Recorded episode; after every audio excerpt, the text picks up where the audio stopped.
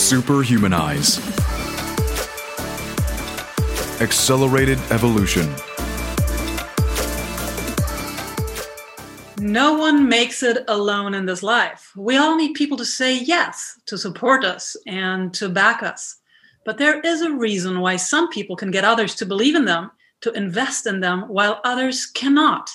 And that reason has little to do with talent, connections, experience, pedigree, or even a perfect business plan. Backable people seem to have a secret quality that inspires others to take action and take a chance on them and their potential. So, what is this it factor, and can it be learned? This is a crucial question. It is more important than ever to be backable in a world that is speeding up it is more important than ever to not get left behind, especially in a time where millions will be re entering the workforce or changing their career and life direction after the pandemic. My guest today has an answer to this question. Suneel Gupta teaches innovation at Harvard University and is the author of the book Backable The Surprising Truth Behind What Makes People Take a Chance on You. Suneel is also the founder of telemedicine startup Rise, and his ideas have been backed by firms like Greylock and Google Ventures, and he himself has invested in startups including Airbnb, Calm, and SpaceX. Suneel also serves as the emissary uh, for gross national happiness between the United States and the Kingdom of Bhutan.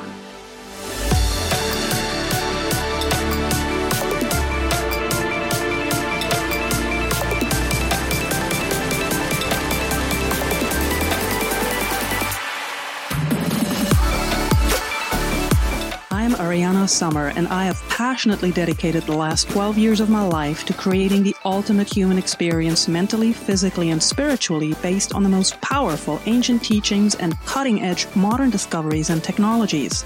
The Superhumanized podcast is a show committed to sharing what I have learned from the world's leading experts in order to help you achieve your full potential and create your best life ever.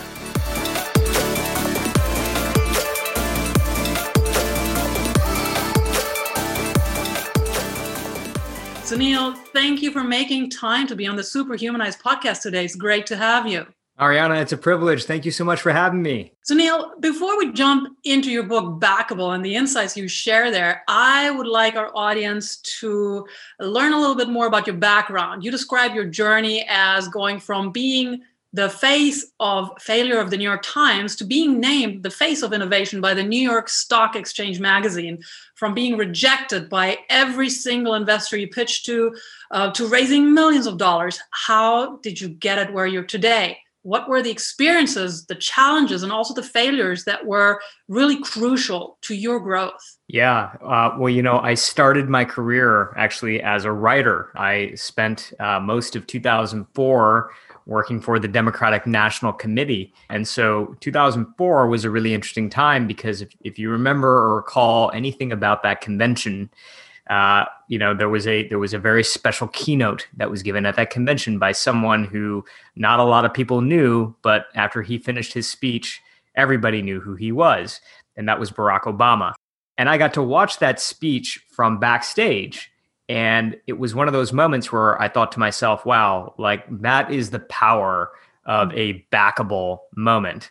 Um, and we can come back to that because I, after digging back into that story, I began to realize that, you know, these people who are backable, who seem naturally gifted, often are the product of lots and lots of growth. Even in the case of Barack Obama, if you rewind the clock four years earlier, he had run for Congress and he had lost right? Not he didn't run for senate he didn't run for president he ran for congress and he lost and he lost big.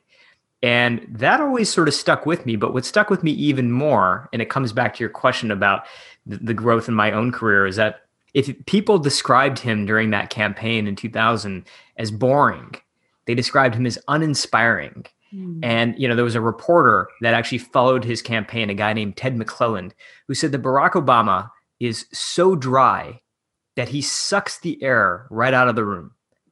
That's literally the quote that, that this reporter had about Barack Obama. And then four years later, he turns into this bastion of hope and of charisma and of energy. And it really stuck with me that these people that we see as inspiring and almost naturally gifted. Their stories typically didn't begin that way. Mm-hmm. And mine didn't either. As you say, you know, I was I was out there as an entrepreneur trying to pitch my company. It was a service called Rise, and I know you're really into human performance and health. And what I was trying to do was build a was build a one-on-one health coaching service. So you got matched up with a a nutritionist right over your mobile phone. That's typically a very expensive service to have, right? To have the help of a, of a personal nutritionist. And I felt like it should be it should be democratized. It should be something that's available to more people. And so I pulled together a prototype of a product. I, I pulled together what I thought was a pretty good pitch deck, and I went up and down sort of the road, you know, pitching investors. And I got rejected by everybody. And I thought to myself, what am I doing wrong here? And at the same time, I, w- I was also noticing that there are certain people, what, what I call in the book, backable people, mm-hmm. who tend to have this mysterious it quality about them. When they get into a room, we tend to want to take a chance on them, even when they don't have the right track record, even if they don't have a fully baked idea, even if they're not the obvious choice we we still are feel very compelled to want to get behind them to really just bet on them and i wanted to understand what is this it quality and could it be learned and that's what started this journey so what i love about your book is that you really give hands-on advice and tools that you share and it's not just meant for ceos or celebrities but for everyone who wants to up their game and get people to take a chance on them. Uh, and I mentioned it in the introduction, you know, in the United States alone, 20 million people lost their jobs in 2020. What does it mean to be backable? What is this it quality? Well, you know, I, I think the, the equality is a combination of things. And that's really what I've been after over the past five years. Could you take something that's really mysterious and, like you say, eh, it's not just for celebrities it's not just for ceos it's for all of us what are the qualities that we can all learn so what i did was i, I started to study people from a wide range of backgrounds from oscar winning filmmakers to michelin star chefs to military leaders to iconic founders and started to kind of rewind the clock so before they were confident people before they were backable right wh- where were they before and what i saw was a pattern of rejection of mm. failure of setbacks right? But along the way, there were a series of qualities that they tended to adopt. And what I what I try to do with this book, Ariana, is I, I try to take any of the qualities that were obvious and sort of put them in put them in the trash. Mm-hmm. Because we, we don't want i mean look we, we we all know that there's some obvious things out there. Like for example if you're not a trustworthy person you can't be backable right? But i'm not going to write a chapter on that because we already know that. But there were there turned out to be a series of surprising qualities things i was mm-hmm. Mm-hmm. surprised about. So for example one of the things I expected I would find when I was writing this book is I thought that backable people were all going to have a certain style of communication. They were going to make use of eye contact and hand gestures and pacing uh, to make their case. I found that to not be the case. You certainly have some backable people who are charismatic and, and they're outgoing and gregarious, but then you have others that are that are much more shy and quiet and introverted I mean, and if you want an example of that, go look up the number one most popular TED talk of all time. And what you'll find it might surprise you. It's a very un-TED like presentation. It's a guy named Sir Ken Robinson, and he's got sort of a hand in his pocket. He's got a bit of a slouch. He sort of meanders off script and then back on and then back off and back on. But it's a very, very powerful talk. It's a, and and so what I realized over time is that it, it's not charisma that makes someone convincing, it's conviction. Backable people take the time to convince themselves first, and then they let that conviction shine through whatever style it is that feels most natural to them. That's why in the book, we really get down into the details of like, what does it take to build conviction? Yes, and that is such a crucial, crucial um, topic. I think most people launch into new ideas and projects without having built their own conviction first. In your book, you also mentioned something that you call the incubation period, you know, really suggesting everybody take a good amount of time. Please explain to us why this is so important. Yeah, I mean, I think we've all sort of been in this situation. Tell me if you have, Ariana, where where where you are with some friends or maybe you're with some colleagues, collaborators, and a moment of inspiration hits you, right? An idea, a new idea, and you're so excited about it that you share it in that moment. You're like, oh my gosh, you guys have to stop what you're doing. Listen to this. And then you share it, but the response that you get from everybody else does not even come close to the energy and excitement that you have within you. People are kind of like, huh, that's that's that's kind of interesting. It's almost like in that moment you're like, oh no, but you don't get it. You don't get it. And and what tends to happen in those moments is that we put the idea in a mental drawer and then we sort of walk away. It's a deflating, emotionally draining experience. So, what I've found that backable people tend to do is they tend to have that one moment of awareness before they blurt out the idea. And in that one moment of awareness, they think to themselves, is this an idea that I have high conviction for? And if the answer is yes, then by all means, blurt mm. it out because there's no time like the present. But if the answer is no, it's more of a chocolate M&M, not a peanut M&M, where if you squeeze it, it'll crack, right? If, if it's low lower conviction, backable people tend to take that sort of they, they resist the temptation to share in that moment so that they can give themselves this incubation time mm-hmm. they'll go back to their desk they'll go back to a quiet space they'll use tools and techniques that we talk about in the book to start actually building this conviction my favorite tool is is simply a piece of paper like literally pulling out a fresh sheet of sheet of paper and starting to write about my idea and when I'm writing about my idea, I like to keep a couple of principles in mind. The first is that, you know, when you're writing your idea out, try to separate out your writer from your editor. Our writer and our editor are two different people, they're two different personalities. So if you're writing and editing at the same time, then you're going to kind of limit the creative possibilities that can come down on that piece of paper. So just allow yourself to write free form. I've got this idea and just dump it out. Like don't edit it all, just dump it out. That's number one. Number two is that it's it's important when you're writing as well to spend some time steering into the objections of the idea. So after you've dumped it down on paper, put on the critic hat, put on the hat of somebody who's going to start poking holes in your ideas and start to ask yourself, what are the top two to three objections that someone might have for this idea? The reason this is important is because we don't build conviction simply by pointing to the positives. We build conviction also by neutralizing the negatives.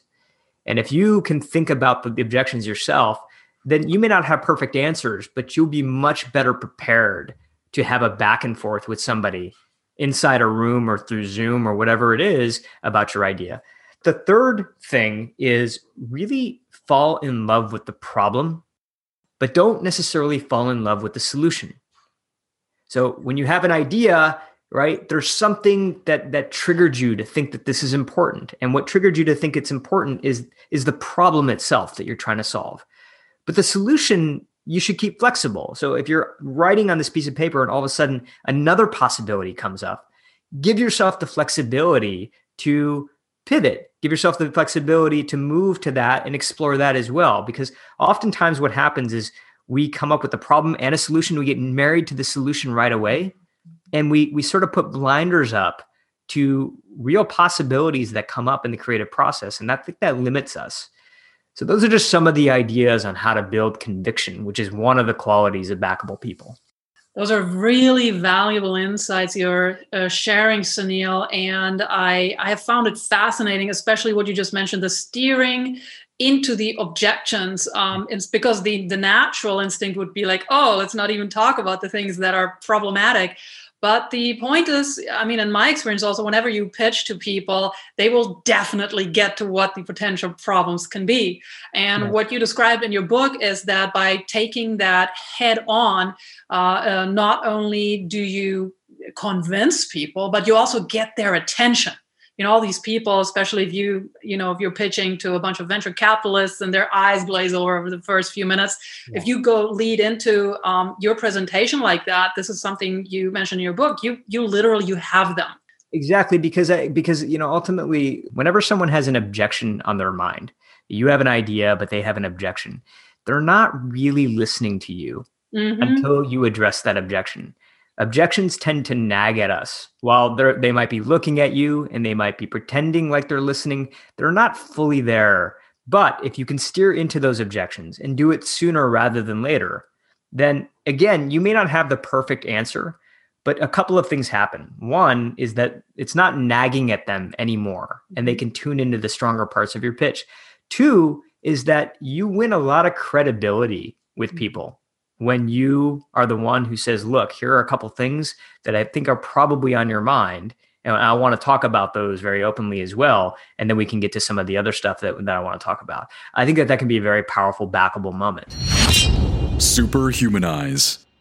It shows, in a sense, that you care and it opens this up to a dialogue. Another important point you make in your book is that you take a pitch from a monologue to actually a dialogue, and then you got people invested in your idea already intellectually, and that can make make the difference between getting funded or not something else that you just mentioned a few minutes ago is the you know the taking the time to incubate. So you really make this idea your own and you feel safe and secure with it. So that's one really important thing to do. Something else though is the um, i think it's a balance to navigate between that and the i'm not ready. I think mm-hmm. a lot of us know this. We have great ideas but we always feel like ah oh, i'm not ready yet. I'm not ready yet. I'm not ready yet. And then these ideas basically just die inside of ourselves. Yeah yeah, it's such a good point. I mean, I think that was the other, that was the flip side to backable people, which is that you can hold on to your idea forever and you'll mm-hmm. never get it out there. And I, I think one tool that I found that backable people tend to use is they tell, they tend to sort of put external pressure on themselves to get the mm-hmm. idea out there. So they give themselves enough of the incubation time, but then they also set some sort of deadline some sort of limiting factor. So, for example, you know, one of my one, one moment from the book that I love is was with Lady Gaga when she was when she was you know really trying to make it as a singer. And what had happened is that Def Jam Records had dumped her, and she was living on her grandmother's couch. She had no money, and her father basically said, "Look, I'm going to give you one year to figure out a way to make this work, but." Let's make a deal. If after one year this is you're not able to find something else. I want you to go back to college. And that was the deal that her, that that lady gaga and her father made. And what a lot of people around her including the producers that ended up betting on her say is that that, that arrangement really pulled her into focus mm. it gave her that it gave her that sense of urgency you know so there is a push pull of incubating your idea but also having some deadline out there having some limiting factor because i think that when we constrain ourselves that way we can actually we can actually become more creative and it, and it adds some sense of healthy urgency so for example one thing that you might want to do if you have an idea is you might you might want to say to a friend hey four weeks from now I want to pitch you on a new idea. And I'm not going to tell you anything about it right now. No preview, nothing. But four weeks from now, I want to pitch you on an idea. Can we put something on the calendar today for four weeks from now? Now you have something. Now you have some sort of deadline in your mind of like, look, I've got to, I've got to incubate this thing. So giving yourself the time, but also creating some sort of end date, I think is really important.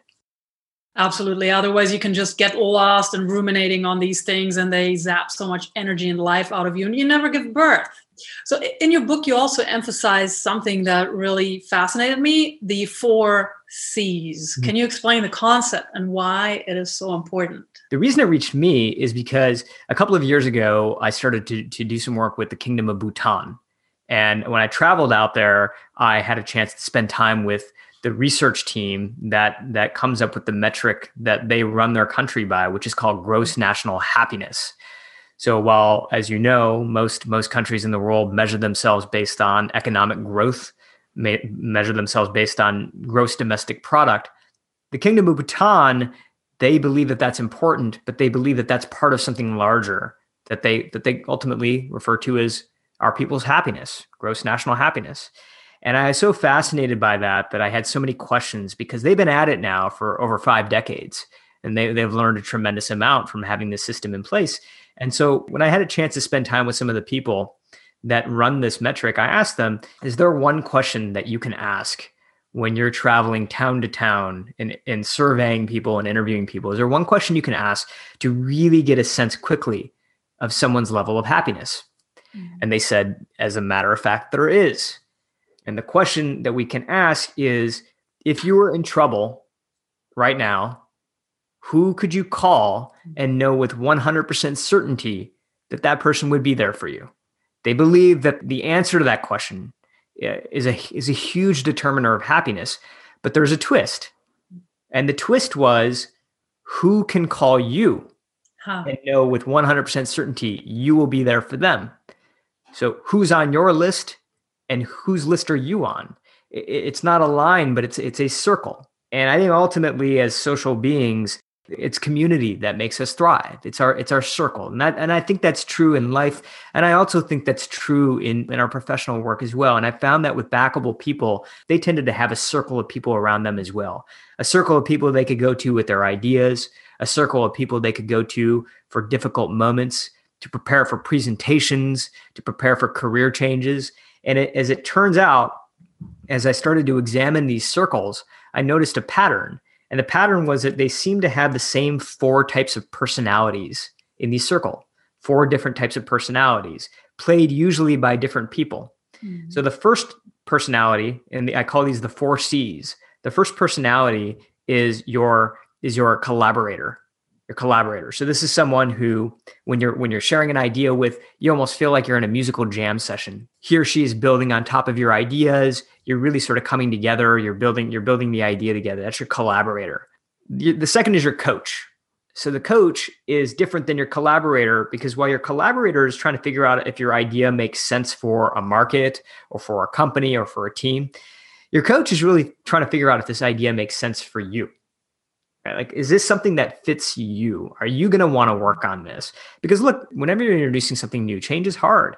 You're going to be on the opposite side of doubt and, and rejection and failure. And so you got to have enough emotional juice in the tank to run with something. And you can only have that if an idea really makes you tick.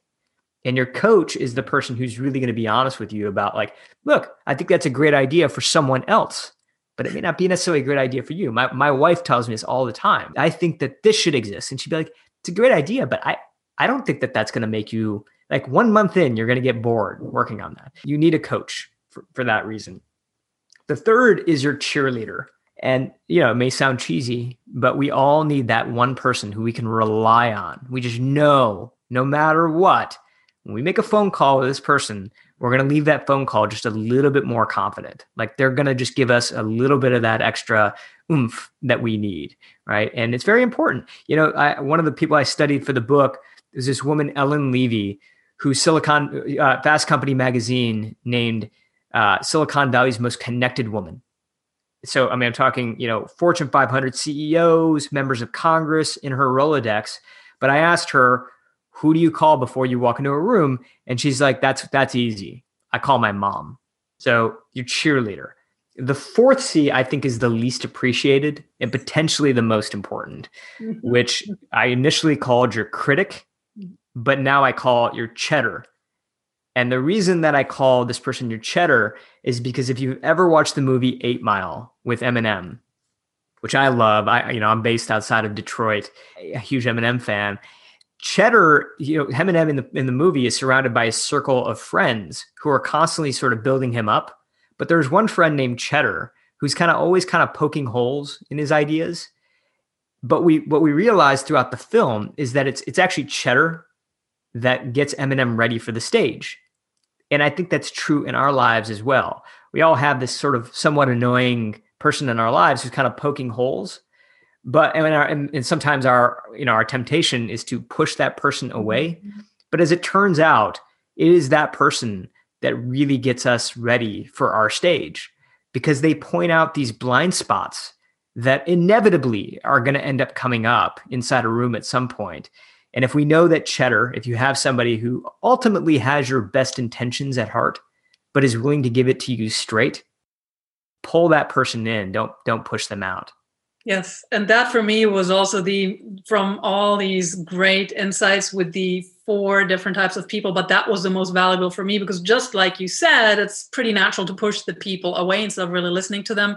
And another thing aside from them pointing out our blind spot, I have found is it's also very valuable when you have somebody who maybe doesn't get it, but confers their disagreement with you and then you stand up for your idea for your conviction you actually practice that before you go where you really want to pitch your idea or your endeavor. And that in itself is very valuable too.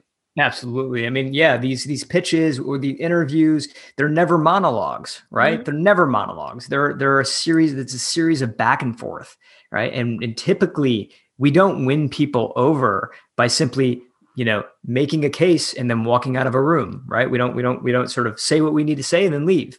No we say what we need to say and then and then we open up. It's q&a it's discussion. And and those are the moments that tend to help us win people over. Very very seldomly does it happen in that in that initial kind of presentation. No, it's all about building this human connection. Yes. And uh, one of the chapters of your book, you also emphasize the importance of casting a central character and how crucial it is to master the art of storytelling.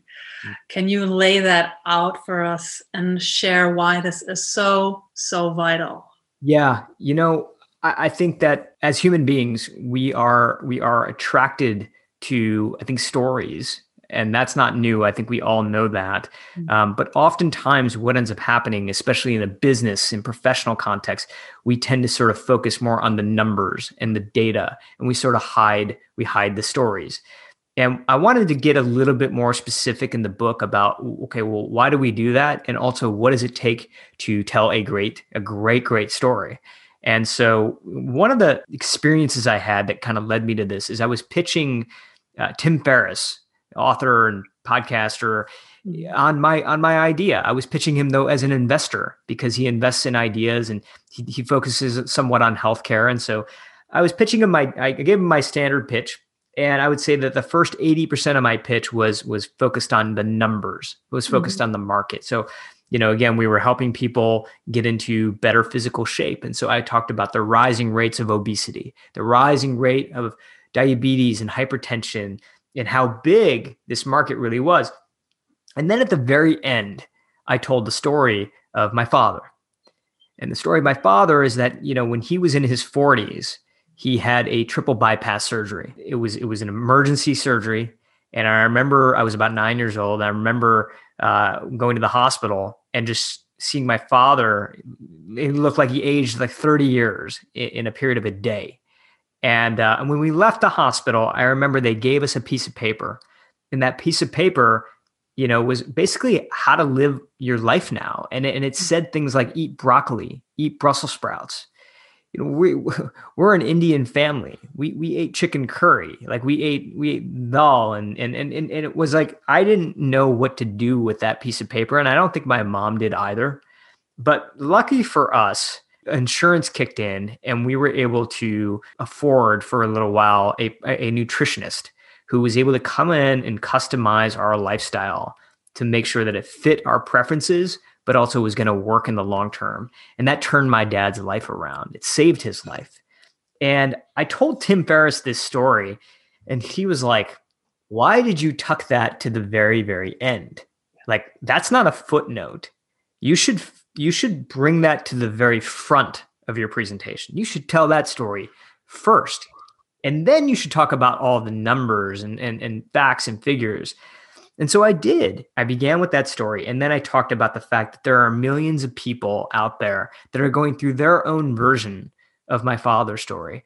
And when I made that simple change, when I flipped it to the story first, it ended up completely changing the way that investors responded to the idea. Because again, as human beings, we are attracted to stories, not numbers. But I think numbers are important. I'm not saying they aren't. You know, stories tend to sort of bring us in, but then the numbers and the data tend to keep us there. And it's important to have that ordering right, not the other way around. Superhumanize.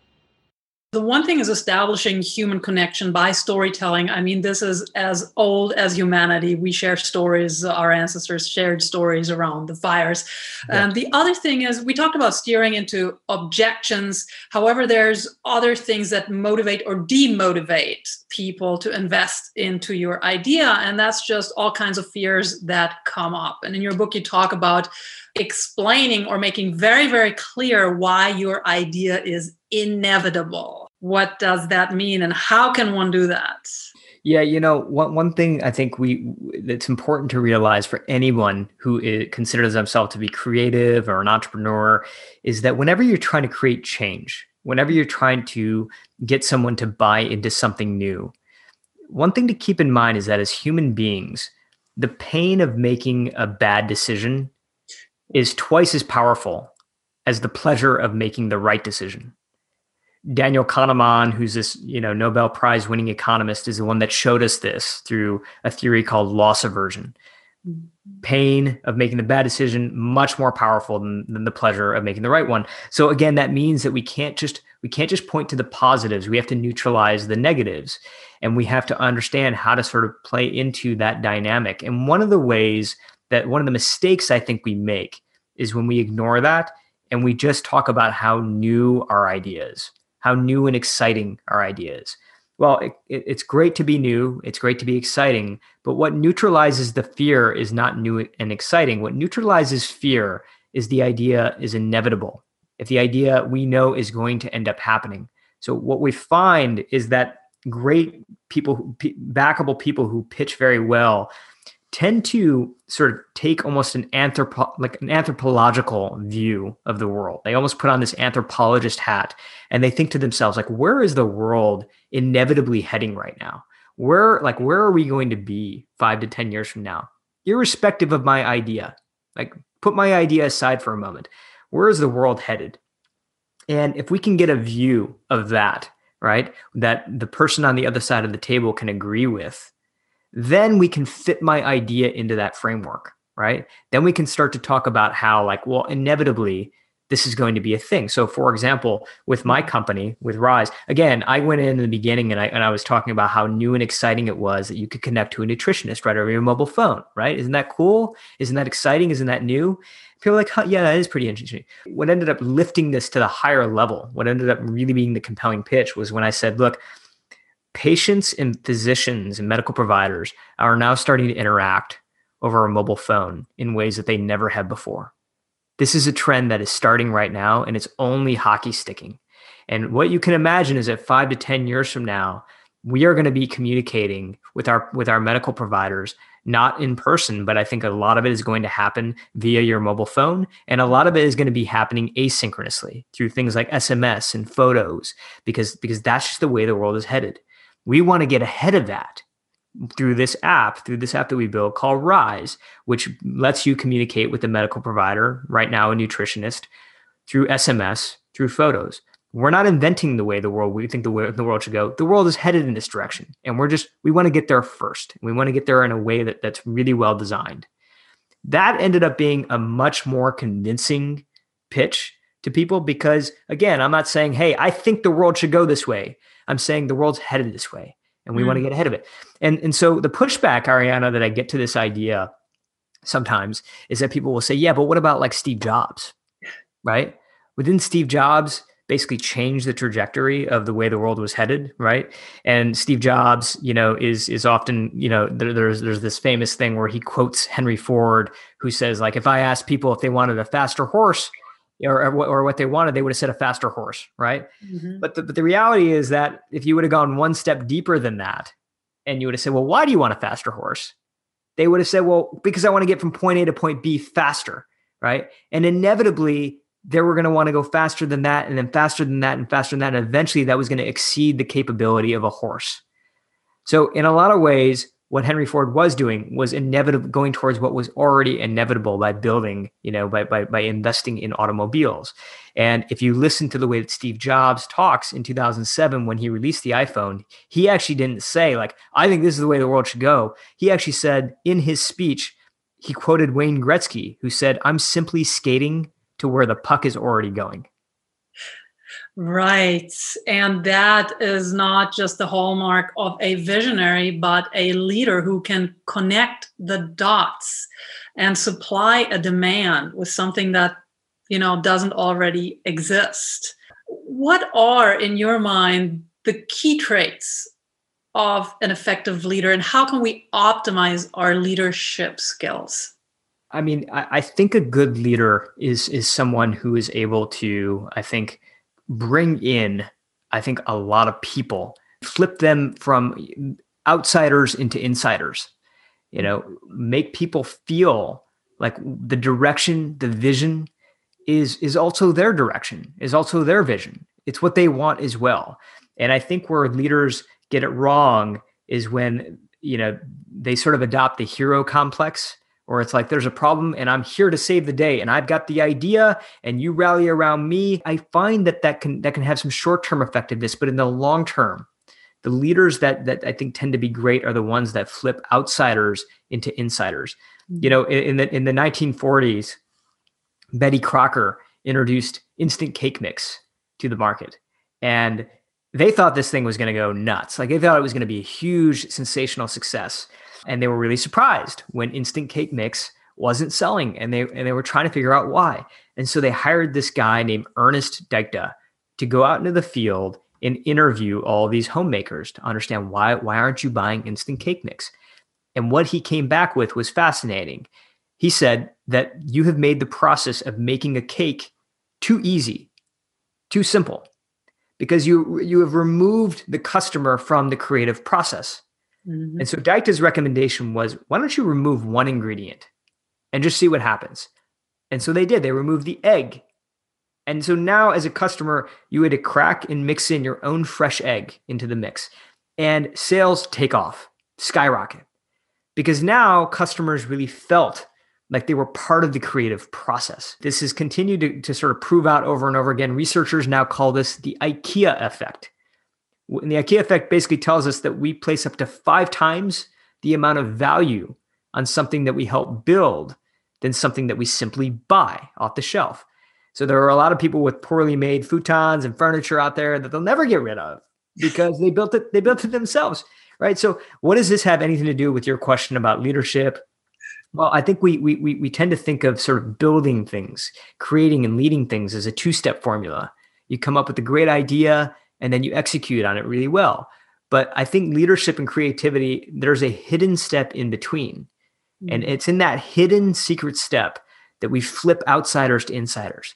We begin, begin to, to pull people into the process early enough so that they feel like it's their idea too. These are early employees, these are early partners, collaborators, investors, where when we show up to execution phase, we show up together where they feel just as invested in the idea as we do because they feel ownership of it. They feel like they were able to crack their egg into the mix and they feel ownership of the cake. And it, I, I believe, Ariana, you can trace every successful company, nonprofit, political movement back to leaders who followed this hidden step. Yes, that's a really, really great insight. You become part of the team, part of the tribe. You are emotionally invested and sometimes even physically crack the egg. Something else I'd like to ask you we're living through unprecedented times right now, and 2021 is shaping up to be not only a really intense year, but potentially also a year full of opportunity. In your opinion, what is the most important business skill of 2021? Mm. Well, I think it's I, I think it's creativity more mm-hmm. more i think i think 2021 is the year of creative projects. And what i find is that you know people who have had these projects sort of tucked away are now starting to say hey this is my time. This is my moment. That doesn't necessarily mean by the way that i'm going to go start a company. It could be but maybe it's a creative art project. Maybe it's a maybe it's a design that you've you've had in mind. Maybe it's a new idea inside the company that you work at. But but ultimately th- these ideas that we've had tucked away, I think the pandemic has been a reminder that life is brief and that we cannot wait for change, right? We can't wait. It, and I also think that it for for those of us who have been lucky enough, it has given some of us some more space. Not all of us. Some people have less time, not more, but some people have more time, at least a little bit more time to think. And you know, I, what I've found is that people tend to do one of two things with that extra window of time. Some people are just jamming it in with more meetings, right? They're more meetings, they're checking their phone more, they're not really making use of it. But I have found, and it's really inspiring to see that other people are saying, well, if I have that extra half hour, 45 minutes in the morning because I'm not commuting to work anymore, let me take that and sit down and actually protect that time. Let me, let me actually have a cup of coffee, then let me let me go into deep work mode where I can actually start to creatively kind of brainstorm things before the noise of my day sets in. And I think as a result of that second group, we're going to see so many new ventures, so many new creative ideas. I mean, you've probably heard the comparison before of the roaring 20s from the 1900s, which followed, you know, the the flu epidemic. I, I think that there's a real possibility that we're going to see this hockey stick of of, of lots and lots of creative ideas and the arts and the and, and people are going to dance, and I think that people are going to introduce new ideas into the world. Not, I'm really excited about that. I'm right there with you, Suneel. I also think that we may be on the brink of really, really exciting times. And something that really also touched me in your book is the idea that you convey. Uh, the truth that you convey is that not tapping into our genius and not getting our ideas out into the world and getting backed can come at a huge cost. To ourselves, to our own well being, to society, hmm. but even to human life. And there is a particular event that you speak about with regards to this and the cost of human life potentially, and that's the Space Shuttle Challenger and the NASA engineer Bob Ebeling. Would hmm. you recount retell that to us because I found that was so compelling. Yeah, you know that story. it really pu- it pulls in my heart as well. And I think the, the the thing about it is that there are people out there. One of the questions I get asked all the time is, "Well, what about the people who don't have the best intentions? Can they be backable?" And the answer is yes, they can be, and that's unfortunate. That's not a good thing, right? Mm-hmm. There are a lot of low integrity people out there who are plenty backable. They come off as very, very convicted. They come off with all the skills that I talk about in this book.